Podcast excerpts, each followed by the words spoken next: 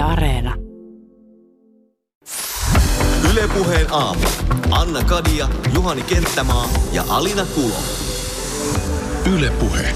Me ollaan saatu myös vieras. Hän on Dialogia Akatemian johtaja Janne Karene. Nyt puheenaamussa keskustellaan keskustelemisesta ja oikeastaan itse asiassa keskustellaan siitä, että miten se keskustelu pitäisi tehdä niin, että se olisi, että me saa pystyttäisiin saamaan parempaa ymmärrystä erilaisista asioista. Tähän kaikkeen on kehitelty tällainen menetelmä, jonka nimi on erätauko keskustelumenetelmä. Janne Kareinen, mikä on erätauko-menetelmä ja miten se toimii?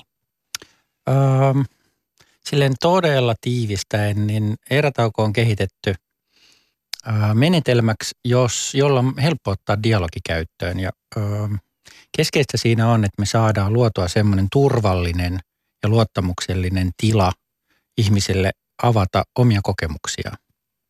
Tuodaan eri lähtökohdista olevia ihmisiä tai sitten ö, samassa kohderyhmässä olevia ihmisiä keskenään keskustelemaan niistä kokemuksista, joita heillä liittyy siihen käsiteltävään aiheeseen. Ja sitten siellä on kaikenlaisia menetelmiä, joilla keskustelu saadaan syvenemään niin, että meidän ymmärrys lähtökohtaisesti siitä kehitettävä, käsiteltävästä aiheesta, muiden ihmisten ja omista kokemuksista syvenee. Minkälaisista teemoista äh, tämä on tavallaan tämä erätauko lähtenyt liikkeelle? Eikö se ole puhuttu kuitenkin aika polemisista asioista, jossa ei ole löydetty sitä y- yhteisymmärrystä? No, tämä on nyt jotenkin silleen niin kuin vähän ikävää ja hämmästyttävää, että on tämä poikkeusaika ja koronakriisi, koska tämä on oikeastaan se, minkä takia erätauko on lähdetty alun perin kehittämään. Vuonna 15 oli se pakolaisaalto ja sitten mietittiin erätaukoa kesällä 16, kun lähdettiin kehittämään, niin mietittiin, että olisipa ollut todella hyvä, että meillä olisi ollut joku tapa käydä laajaa yhteiskunnallista keskustelua, mihin erilaiset ihmiset pystyy osallistumaan, niin että meillä olisi tullut paikkoja käsitellä sitä aaltoa. Ja jos ajattelee sitä tilannetta 16, niin ö, yhteiskunnallinen keskustelu oli todella kriisiytynyttä, aggressiivista ja mm, toista kohtaan hyökkäävää ja tosi polarisoitunutta. Ja tähän lähdettiin hakemaan sitä erätaulla ratkaisua. Tämä erätauko ö, dialogi, se, siinä pyritään tämmöiseen parempaan ymmärrykseen erilaisista asioista. Tämä on ihanan ylevä periaate ja jotenkin tavallaan, että kukaan varmaan ei voisi olla toista mieltä. Siihen varmasti kaikki keskustelut aina pyrkii, mutta ö, Janne, onko mistä tahansa mahdollista keskustella rakentavasti? On, mutta tietenkään vihapuhetta ei pidä hyväksyä missään keskustelussa. Että se, että yritetään loukata toista tai tahallisesti satuttaa, niin siinä, silloin ei kannata kutsua dialogista ja semmoisessa tilanteessa ei kannata olla. Mutta siis kyllä, kaikista aiheista on mahdollista käydä dialogia. Ihan kaikista maailman asioista. No yritä keksiä semmoinen, mistä ei pystyisi. No se on kyllä vaikeaa. Mä yritin eilen illalla vähän mietiskellä, että pystyisinkö keksimään jonkun esimerkin, mutta täytyy sanoa, että se kaatui kyllä omaan mahdottomuuteensa. Miten tämmöinen tota, käytännössä sitten jotenkin siihen parempaan ymmärrykseen, kun siihen pyritään, niin miten se saavutetaan? No ensin, jos ajattelet, mitkä on keskeisiä asioita, että päästään ylipäätänsä dialogiin, niin rakennetaan ryhmän välistä luottamusta. Sillä tavalla, että ihmisillä on turvallinen ja luottamuksellinen olo jakaa omaa henkilökohtaista ajatteluaan ja että me päästään johonkin semmoiseen keskusteluun, jota ei ole käyty aikaisemmin vaikkapa kahvipisteellä tai hiekkalaatikolla, vaan se keskustelu ja ajattelu syntyy siinä hetkessä. Että pystyy silleen niin kuin kuuntelemaan niin hyvin toisia, ettei yritä vaan löytää sitä väliä, että no tohon väliin mä kerron tämän mun loistavan oman ajatuksen, vaan oikeasti kuuntelee sillä tavalla, että yrittää ymmärtää, mitä se toinen sanoo. Ja samalla tavalla yrittää puhua itse niin, että tulee ymmärretyksi. No miten tämmöinen psykologinen, psykologinen turva loihditaan? Mitkä ne on tavallaan ä, työkalut siihen, että me ollaan tällaisessa keskustelukulttuurin hedelmällisessä lähtökohdassa? Hmm.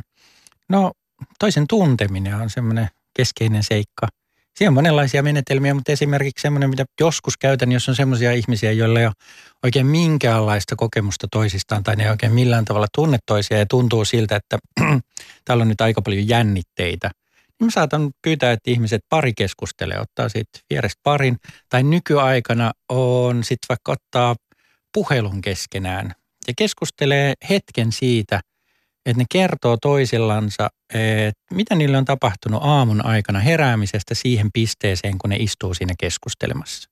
Vaikka se tuntuu tosi kevyeltä keskustelulta, niin siinä käytännössä tulee kertoneeksi itsestänsä tosi paljon. Ja kun me vähän saadaan tietää toisesta jotain henkilökohtaisia asioita, niin se rakentaa meidän luottamusta toiseen. Tätä erätaukomenetelmää on kehitetty aina vuodesta 2016 asti. Millaisia toimijoita tässä on ollut mukana tässä toiminnassa siitä perustamisvuodesta lähtien? Ihan valtavasti kaikenlaisia toimijoita. Ehkä helpompi olisi miettiä niin, että mitä toimijoita ei ole ollut mukana, mutta en mä oikein niitäkään keksi.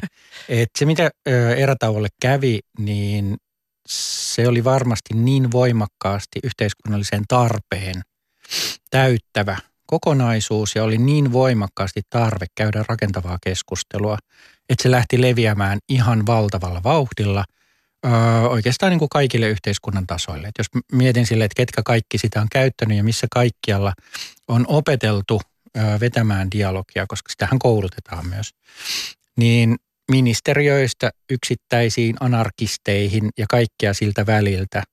Että sitä on niinku todella vaikea, jos katsoo niitä listauksia, että ketkä kaikki organisaatiot käyttää. Mä en edes tiedä tällä hetkellä, että kuinka paljon niitä organisaatioita on, joissa on koulutettuja dialogin fasilitaattoreita. Varmaan jossain 500 organisaation paikkeilla ja keskusteluja on käyty tuhansittain, olisikohan 10 000 enemmän. Ja tämä on tapahtunut tosi nopeasti. Erätauko valmistui 18 maaliskuussa. Ja siitä eteenpäin niin toimijoiden sekä keskusteluiden määrä on ollut ihan valtava. Mutta minkälaisiin keskusteluihin tätä nyt on sovellettu? Lähtökohta oli se, että 2015 pakolaiskriisiä haluttiin seuraavana vuonna saada vähän jotain tolkkua tähän keskusteluun ja, ja siihen, että millä tavalla vaikeistakin yhteiskunnallisista asioista halutaan puhua. Mutta mihin nyt erätauko on näiden eri toimijoiden kanssa niin taipunut?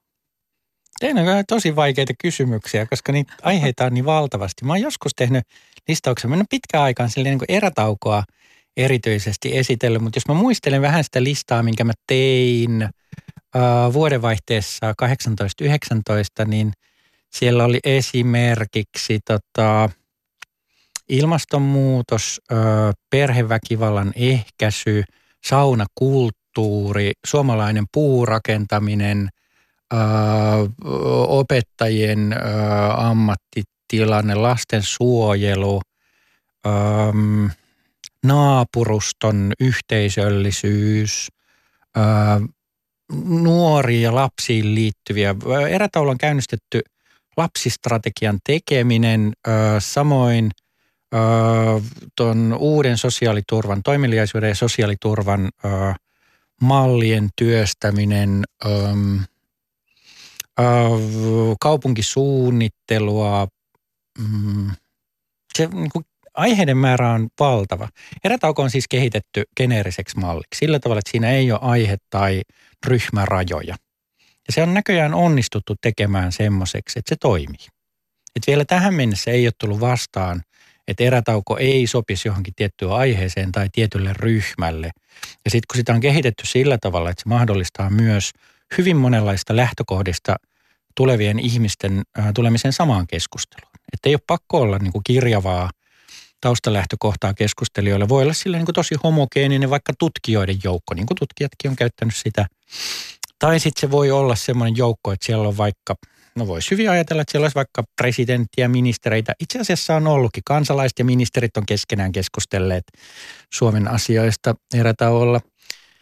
Se toimii niin kuin erilaisissa yhteyksissä ja erilaisilla ryhmillä ja sitä on yritetty tehdä silleen niin kuin aika yksinkertaiseksi sillä tavalla, että se on tavallaan lähtölaukaus. Jos haluaa parempaa, rakentavampaa keskustelua, niin siinä on välineitä siihen, että sä pääset sillä käyntiin. Sitten dialogiahan on todella laaja ja monipuolinen kokonaisuus ja siihen voi uppoutua ja kouluttautua todella syvälle. Mutta on silleen niin kuin lähtölaukaus, että se on helppo ottaa käyttöön. Erilaisten toimijoiden on helppo helppo sen avulla saada keskustelukulttuuri paranemaan. Ja perusperiaatteet löytyy siis Sitran sivulta, sieltä löytyy tämä erätauko, josta pääsee sitten alkuun. No itse asiassa mehän siis hanke onnistui niin hyvin, niin perustettiin sitten erätaukosäätiö, joka nykyään jatkokehittää työkaluja. Ja kaikki työkalut nykyään löytyy erätaukosäätiön sivulta, mutta osoite on edelleen sama. eratauko.fi. Sitran sivulta toki löytyy myös, mutta siellä erätaukosäätiön sivulla – päivitetään niitä työkaluja. Ja sinne tulee esimerkiksi nämä nyt poikkeusajan dialogien yhteenvedot ja uusia työkaluja.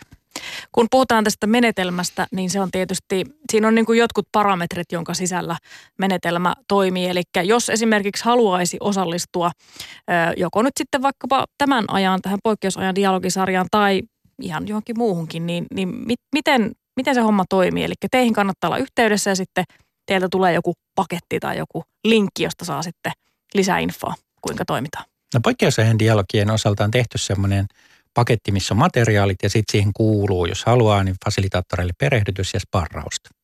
Ja sieltä tulee esimerkiksi valmis käsikirjoitusluonnos, että millä tavalla voi yksittäisen keskustelun vetää. Jos mä ajattelen, että mikä se paketti niin käytännössä on, että mikä mahdollistaa dialogin käymisen erätaukomenetelmällä, on niin pelkistetymmillään että on järjestäjä, joka kutsuu keskustelijat – sitten se keskustelu fasilitoidaan. Joku huolehtii siitä, että kaikki pääsee keskustelussa mukaan, kaikilla on mahdollisuus puhua. Sitten äh, sillä on aika ja aihe.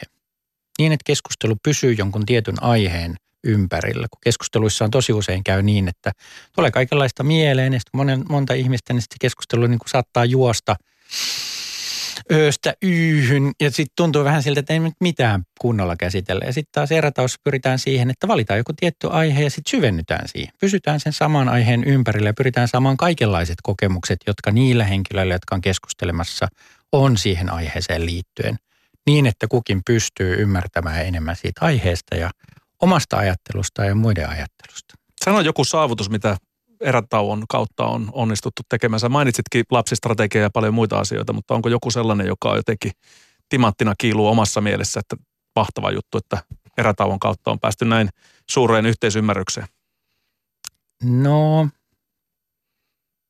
nyt kun mä oon tota, lueskellut näitä poikkeusajan dialogien koosteita, niin kyllä musta sieltä mä nostan yhden. Siis varmasti on kaikenlaisia saavutuksia, mutta kyllä musta on esimerkiksi hienoa, että äh, seksialan ammattilaiset on päässyt keskustelemaan omista kokemuksista ö, poikkeusaikaan liittyen. Ja jos mä ajattelen sitä, että kenen ääni yhteiskunnassa kuuluu, niin kyllä mä ajattelen, että semmoinen niin kuin mulle henkilökohtaisesti todella merkittävä ja tärkeä asia on, että se ääni on laajentunut. Erätauon kautta semmoiset ryhmät – jotka ei välttämättä muuten osallistu yhteiskunnalliseen keskusteluun, niin pystyy tulemaan mukaan. Paikan päällä Anna Kadia, Juhani Kenttämaa sekä myös Ylepuhe aamun vieras.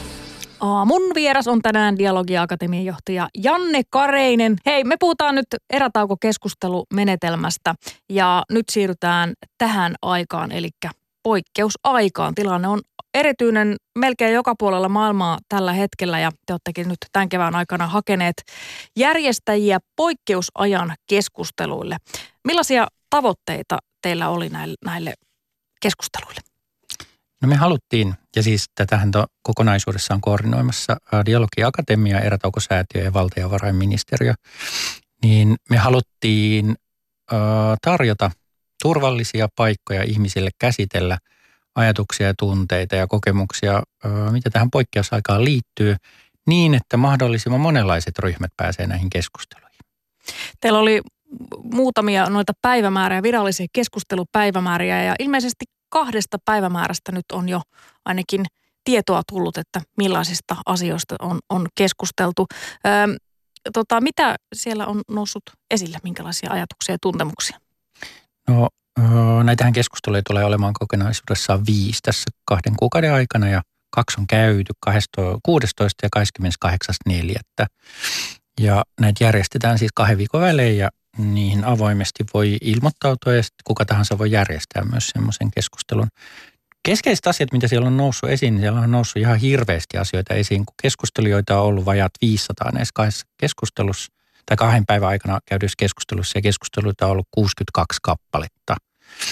Niin ja ää, niin, niin kuin aihealueita on ollut niin paljon, mutta jos tälleen niin kuin katsoo tiivistäen, niin ää, ensimmäisessä keskustelussa nousi esiin huoli toisista ja itsestä, yhteisöllisyyden vahvistuminen, sitten syy, syy, syyllistyminen ja muiden syyttely, ää, ihmetys ja riemu digiloikasta, eriarvoisuuden tiedostaminen ja epävarma tulevaisuus. Ja sitten jos katsoo, että mitä nyt tämän niin kuin kahden viikon jälkeen, mitä tuossa 28.4. keskustelussa nois esiin, niin siellä on esimerkiksi poikkeusajan uuvuttavuus ja mm, fyysisen läheisyyden kaipuu, sietokyvyn kehittyminen, yhteisöllisyys ja kestävämmän yhteiskunnan rakentuminen. Tämä on sillä tavalla ollut tosi kiinnostavaa, kun on lukenut noita yhteenvetoja. Siis noin kaikki keskustelujärjestäjät on velvoitettu laittamaan yhteenvedon, joista sitten kootaan tämmöinen iso yhteinen yhteenveto, joka julkaistaan kaikkien äh, luettavaksi ja sitten valtiovarainministeriö välittää sen myös valtio- ja kuntien hallintoon niin, että muodostuu sit kahden viikon välein päivittyvä kuva siitä, että mitä nyt aika, osa, äh, aika iso osa ihmisistä ajattelee juuri sillä hetkellä ja minkälaisia tuntemuksia tämä poikkeusajan Suomi herättää. Ja tämä niin kuin jo kahden viikon sisällä näkynyt muutos äh, ihmisten kokemuksissa ja tuntemuksissa on aika huima. Minkälaiset tahot tähän on nyt lähtenyt näihin kahteen keskusteluun mukaan? No, näitä järjestäjiä on tällä hetkellä 43 ja todennäköisesti niitä tulee nyt tässä kolme viimeisen keskustelun aikana lisää. Siellä on yksittäisiä henkilöitä, järjestöjä, kuntia, yliopistosäätiöitä ja ministeriöitä. Et sen niin kuin miellyttävästi on se kirjo aika monenlainen ja sitten jos täältä katsoo näitä yksittäisiä toimijoita, niin täällä on esimerkiksi Aseman lapset, protuki.fingo, Eläkeliitto, Nice Hearts, Civis, Turun nuorkauppakamari, kulttuurasäätiö, oikeusministeriö, valtiovarainministeriö. Sitten on Kalliolan Settlementti, Espoo, Jyväskylä, Lahti, Järvenpää. Sitten on tuolta ammattiyhdistyspuolelta Erto, Finfami, Kaapatut lapset, Kaskas Media. Tuossa jotain näistä. No aika kirjava spektri kuitenkin. Tätä mm. aikaa ja keskustelua on moitittu monesti median puoleltakin ja ihmisten puolelta myös hyvin keskiluokkais keskittyneeksi, eli puhutaan näistä etätöistä ja tämmöistä, mikä, millä tavalla tämä jotenkin koronapoikkeustila iskee keskiluokkaisiin ihmisiin. Niin onko tässä alkanut jo noussa muita aiheita, mitä normaalisti mediassa ja tämmöisessä keskiluokkaisessa elämässä ei ole käsitelty? No ne aiheet välttämättä ei ole erilaisia, mutta ne niin kuin aiheesta nousevat kokemukset on erilaisia. Että jos esimerkiksi miettii sitä, että keskustelussa on mukana henkilöitä, joilla ei ole asuntoa, niin sitten kokemusmaailma tästä koronasta ja poikkeustilasta on todella erilainen. Ja sitten jos ajattelee esimerkiksi niitä kokemuksia, mitkä liittyy vaikka näihin positiivisiin tai kielteisiin kokemuksiin digiloikasta, niin osalla keskustelijoilla ei ole minkäänlaista mahdollisuutta käyttää mitään koneita – ja sitten on myös sille niin sen takia kehitetty tapa, että miten ihmiset, joilla ei ole niin kuin minkäänlaista mahdollisuutta päästä tähän digitaaliseen maailmaan, että ne voi esimerkiksi olla mukana ryhmäpuhelussa. Et sillä tavalla niin kuin on onnistuttu onneksi huomioimaan myös ne ö, ryhmät, jotka ei ole tavallaan tässä keskiluokkaisessa ö, pataleipä, ö, hykkeily, ö, pyjamassa kiva tehdä töitä – tai sitten niin kuin siinä raivossa siitä, että minkälaista on handlata koko niin kuin perheen elämää samalla kun yrittää itse tehdä töitä. Niin kyllä mä ajattelen, että tässä on aika hyvin ö, päästy jo niihin ryhmiin myös, jotka ei tässä maailmassa niin voimakkaasti näy. Janne sanoi tuossa, että tässä poikkeusajan keskustelusarjassa on ollut tämmöinen keskustelurakenne, että on ollut ihan kysymyksiä, joita voi, voi, voi sitten järjestyksessä kysyä. Niin mitä, mitä kysymyksiä siellä on konkreettisesti ollut, millä on keskustelua rakennettu? No dialogissahan sille lähtökohtaisesti ei pyritä kyselemään tai tekemään haastattelua. Yleensä on silleen niin kuin alkukysymys, joka sitten johdattelee ö, aiheeseen ja saa ajatukset heräämään. Meillä on kaksi täsmäkysymystä, mitä me ollaan silti niin kuin pidetty mukana. Ja nämä on liittynyt siihen, että minkälaisia huolia niillä henkilöillä, jotka siinä keskustelussa juuri on mukana, on. Ja sitten mitkä on niitä asioita, jotka rakentaa luottamusta elämään sekä tulevaisuuteen. Et nämä on silleen täsmänä kysytty, mutta sitten jos ajattelee dialogia ylipäätänsä, niin dialogihan öö, voi mennä mihin tahansa. Et, öö, dialogin keskeinen silleen, niin kuin dynamiikka on se, että pyritään tarttumaan niihin asioihin, mitkä siinä juuri sillä hetkellä herää. Saadaan tavallaan kiinni siitä ajattelusta, mikä syntyy parhaillaan siinä keskustelun aikana. Ö, onko noissa keskustelussa noussut nyt, kun on kahdesta keskustelusta tai kahden päivän keskustelusta on jo saatu jotain, jotain tuota tiivistyksiäkin jo, jo julki, niin onko noussut jotain semmoista, jota ette osannut odottaa tai joka tuntui vähän odottamattomalta, yllättävältä jollain tavalla? Teillä on kyllä tosi hyviä kysymyksiä. Tykkään tosi paljon, kun en osaa vastata. Ihana, että on vieras, vieras joka tykkää juuri posi- siitä. Niin, ottaa se ihan positiivisesti vastaan. No joutuu ajattelemaan, niin kuin dialogissa muutenkin niin. joutuu ajattelemaan. Um, no ehkä henkilökohtaisesti mulle, en nyt puhu niin kuin kaikkien järjestäjien puolesta tai näistä kaikista koosteista, niin henkilökohtaisesti mulle uh, ehkä silleen niin kuin yllättävintä on ollut se, että uh, aiheet on aika samat, mitkä jaetaan. Ihmisillä on samankaltaisia huolia. Uh, ja sit ihmiset ö, näyttää välittävän, siis silleen niin kuin esimerkiksi eriarvoisuuden ö, näkyviin tulo on ollut semmoinen yksi asia, mikä sieltä on noussut esiin. Ja ne ihmiset näyttää välittävän toisista aika paljon. Ja ö, toinen itse asiassa tässä nyt kun mietin, niin mikä mulla herää mieleen, on se, että ihmiset on todella halukkaita. Siis meillä on ollut myös keskustelua, jossa on ollut Eurooppa-taso, ollut siis eri maista keskustelijoita, on ollut muutama tämmöinen keskustelu, niin sekä Suomessa että sitten Euroopassa niin on ihan valtava tarve käsitellä niitä tunteita ja ajatuksia, mitä tämä tilanne herättää. Ja ihmiset luottaa toisiinsa. Siis siellä, niin kuin, se, mitä mä en olettanut, että tälleen niin kuin etänä käyty dialogi pystyisi tekemään, on se, että nämä keskustelut menee nopeasti todella syville, syvälle ja ihmiset luottaa ventovieraisiin tosi nopeasti. Tämä on ehkä ollut silleen niin kuin dialogin osalta yllättävin asia. Ja tämä on myös todella ilahduttava asia, koska me ollaan aikaisemmin oltu aika skeptisiä, että dialogia voitaisiin ylipäätänsä käydä etänä, koska se niin kuin koko kehon ilmaisu ja se, että millä tavalla me luetaan toisiamme ja ymmärretään toisiamme, kun me ollaan kasvokkain kohtaamassa, niin sehän vähenee todella paljon etäkohtaamisessa, mutta sitten esimerkiksi äänen merkitys ja äänen painojen merkitys. Ja varmasti vaikuttaa kovasti tämä niin kuin poikkeusajan kun synnyttämä tarve ymmärtää paremmin tätä tilannetta ja päästä keskustelemaan niistä asioista, jotka itseä huolettaa tai ö, jotka tuntuu jotenkin vaikeilta käsitellä. Puheen aamun vieraan dialogia akatemian johtaja Janne Kareinen. Onko jotkut asiat noussa, nostaneet päätään, josta sinä olet huolestunut? Nämähän nyt kaikki oli tällaisia asioita, jotka jollakin tavalla olivat sitä pilven, pilven hopea reunusta, mutta että onko näiden kahden poikkeusajan dialogin kautta tullut joku sellainen asia, että noihin asioihin ainakin yhteiskunta pitäisi tällä hetkellä kiinnittää huomattavasti enemmän huomiota kuin aikaisemmin? Hmm. Tuolla on yksi tota, väliotsikko siinä ensimmäisessä yhteenvedossa ja toi toinen yhteenvetohan julkaistaan vasta huomenna. Ja sitä vielä parhaillaan viilataan. Niin tuolla on yksi semmoinen kiteyttävä väliotsikko, joka on uusi normaali, rajatumpi, rauhallisempi ja ahdistavampi.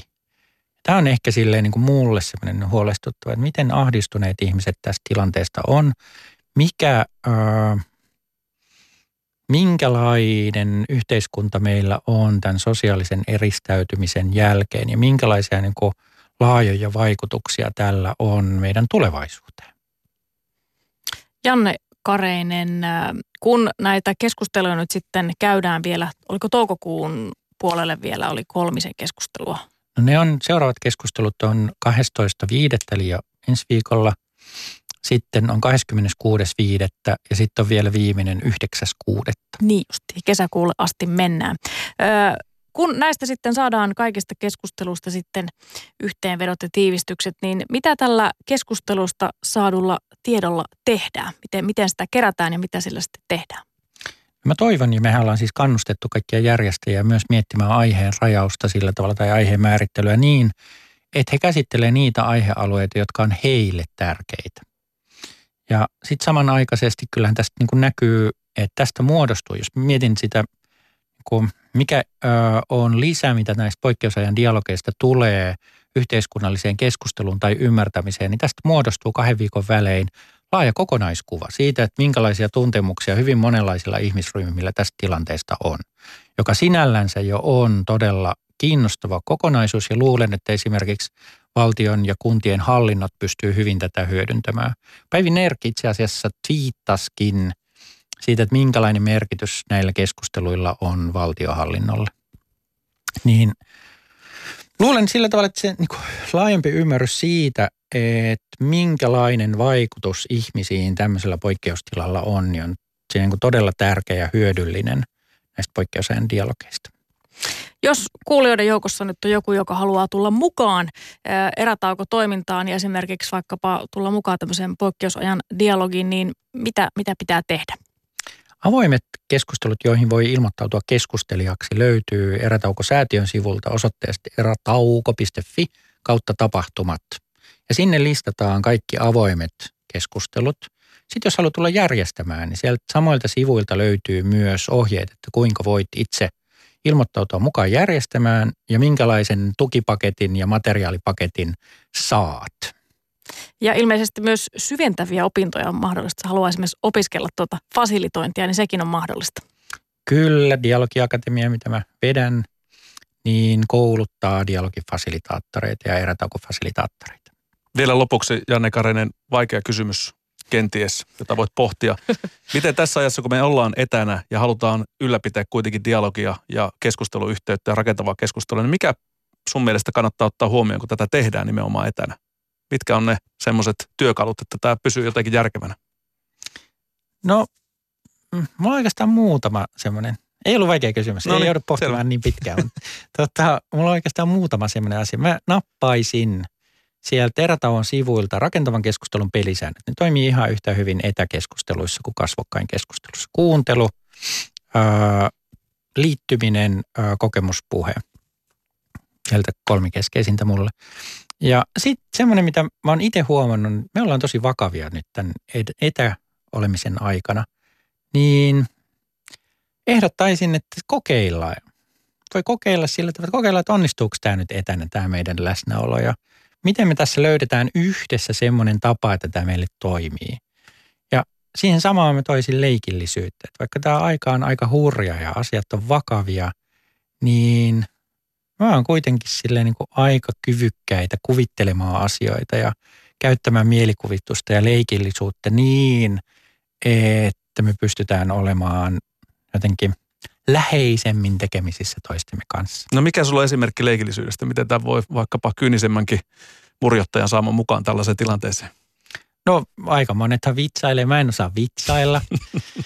Mutta jos mä ajattelen, että millä tavalla mä lisään leikillisyyttä, niin mä yritän tuoda niitä mun ajatuksia, siis mun sisäistä dialogia, mikä mulla syntyy päähän keskustelun aikana julkiseksi. Mä saatan sanoa jonkun kummallisen mieleyhtymän, mikä mulle tulee siitä keskustelusta ja rohkeasti tuoda sitä omaa sisäistä kokemusmaailmaa siihen keskusteluun mukaan, niin se mulla aika automaattisesti lisää leikillisyyttä, koska ne ei ole silleen, kun ne saattaa olla se, että täh, se nyt noin tästä asiasta. Tai silleen niin kuin ne saattaa olla silleen, että aah, todella kiinnostava, että enpä tullutkaan tolleen ajatelleeksi. Se leikillisyys ei välttämättä taas silleen niin kuin vitsailu tai pikkuautoilla ajaminen, vaan silleen niin kuin oman monipuolisen kokemusmaailman ää, rohkeasti esiin tuomista. Janne Kareinen, kiitos, että ehdit meille puheen aamuun ja tsemppiä jatkoon ja myöskin erätaukokeskusteluihin. Kiitos.